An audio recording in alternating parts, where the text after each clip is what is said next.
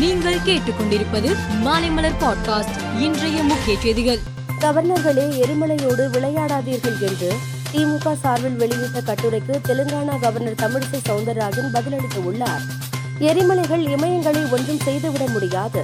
சிலந்திகள் சிங்கங்களை என்ன செய்துவிட முடியும் என்று அவர் குறிப்பிட்டுள்ளார். வரும் பாராளுமன்ற தேர்தலில் அதிமுக மெகா கூட்டணி அமைத்து அமோக வெற்றி பெறும் என்று அக்கட்சியின் இடைக்கால பொதுச் செயலாளர் எடப்பாடி பழனிசாமி தெரிவித்துள்ளார். அதிமுகவை அரசியல் ரீதியாக எதிர்கொள்ள முடியாத திமுக கொள்ளைப்புறமாக வந்து செயல்படுகிறது என்றும் அவர் குறிப்பிட்டுள்ளார். தமிழக மீனவர்கள் மீதான சிங்கள படையினரின் அத்துமீறலுக்கு மத்திய அரசு எப்போது முடிவு கட்டப் போகிறது என்று பாமக நிறுவனர் ராமதாஸ் கேள்வி எழுப்பியுள்ளார்.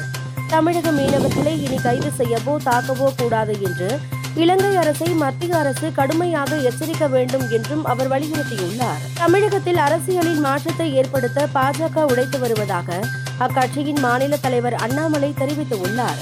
வருகிற பாராளுமன்ற சட்டமன்ற தேர்தல்களில் மக்கள் பாஜகவுக்கு ஆதரவளிப்பார்கள் என்றும் அவர் நம்பிக்கை தெரிவித்துள்ளார். ஷேரன் எக்ஸ்பிரஸ் ரயிலில் ஏழு பெட்டிகள் தனியாக பிரிந்த சம்பவம் தொடர்பாக விசாரணை நடத்த தெற்கு ரயில்வே உத்தரவிட்டுள்ளது.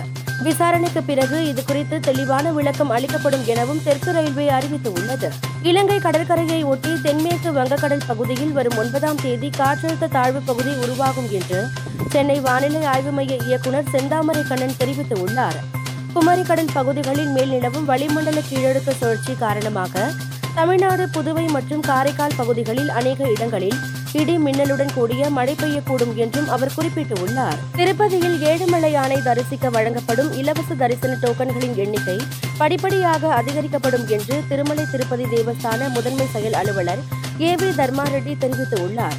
டிசம்பர் ஒன்றாம் தேதியிலிருந்து விஐபி பிரேக் தரிசன நேரம் காலை எட்டு மணியாக மாற்றப்படுவதாகவும் அவர் குறிப்பிட்டுள்ளார். கினியா நாட்டிற்கு சென்ற நார்வே கப்பல் ஒன்றை கடல் கொள்ளையர்கள் சிறைப்பிடித்து உள்ளனர். அந்த கப்பலில் இந்தியாவை சேர்ந்த பதினாறு மாலுமிகள் உட்பட இருபத்தி ஆறு மாலுமிகள் உள்ளனர்.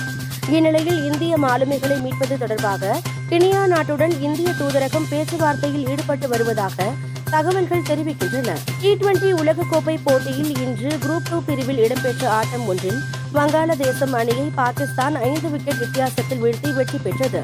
இதன் மூலம் அந்த அணி அரையிறுதி சுற்றுக்கு தகுதி பெற்றது. ஏற்கனவே அரையிறுதி சுற்றுக்கு நியூசிலாந்து இங்கிலாந்து இந்திய அணிகள் தகுதி பெற்றுவிட்டன.